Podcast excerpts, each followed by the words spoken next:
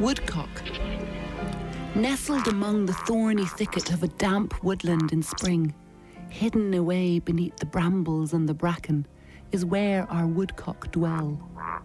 At this time of year, wild woodlands are still naked of their leafy green gowns, but there's colour and texture aplenty. Dark green holly leaves shimmer in the understory.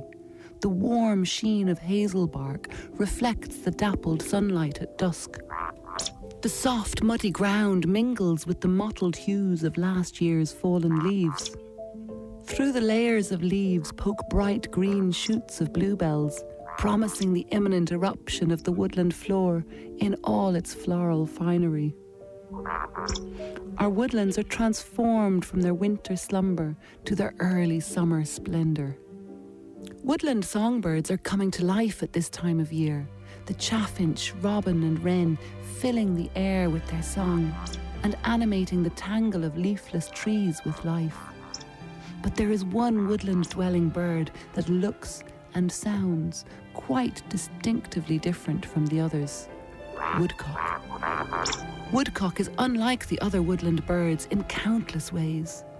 It looks odd, with a strangely shaped head, great big eyes, and a long, straight beak. It's a wader, but waders don't normally live in woodlands. It flies amid the stars and hides away on the woodland floor by daylight. And hiding is something it does exceptionally well.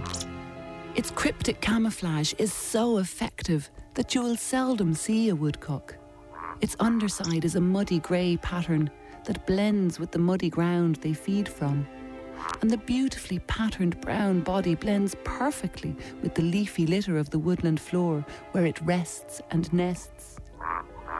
You're far more likely to hear a woodcock call than to see one. The call sounds like a few croaks from a toad followed by a trill of mouse like squeaks. But sometimes at this time of year, woodcock can be seen doing its strange roding flight, when the males fly high to flaunt their acrobatic skills to the females watching from below.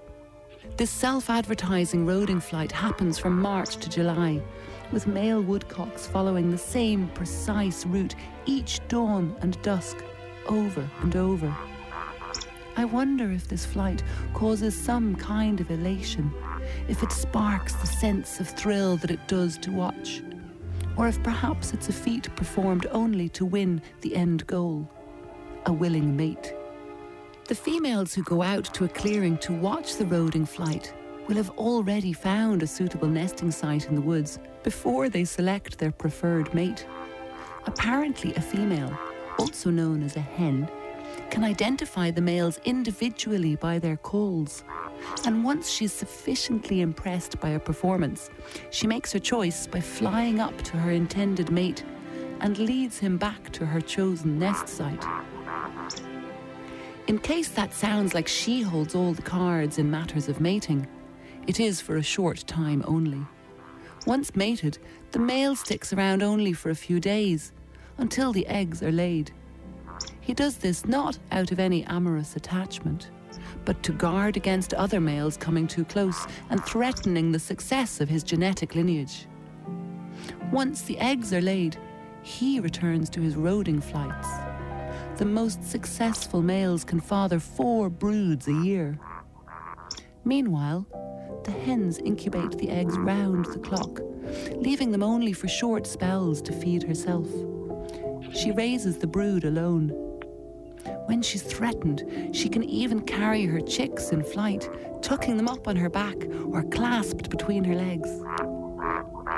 Woodcock feed by jabbing their long beaks down into the soft mud of a wet woodland floor, where the humus from decaying leaves enriches the soil and provides for plenty of nutritious worms and other invertebrate life.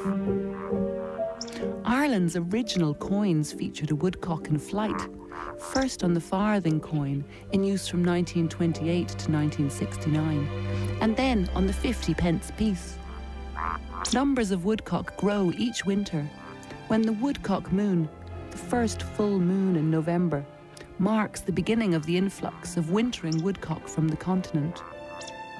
They have long been a celebrated game bird here and are mentioned in ancient mythology as a tasty bird to eat. But their numbers have declined significantly in recent decades, so there seems little wisdom in hunting them still. We need more wild woodlands if woodcock are to survive to the next century. Whether seen or unseen, they are undisputedly a distinguished part of our heritage.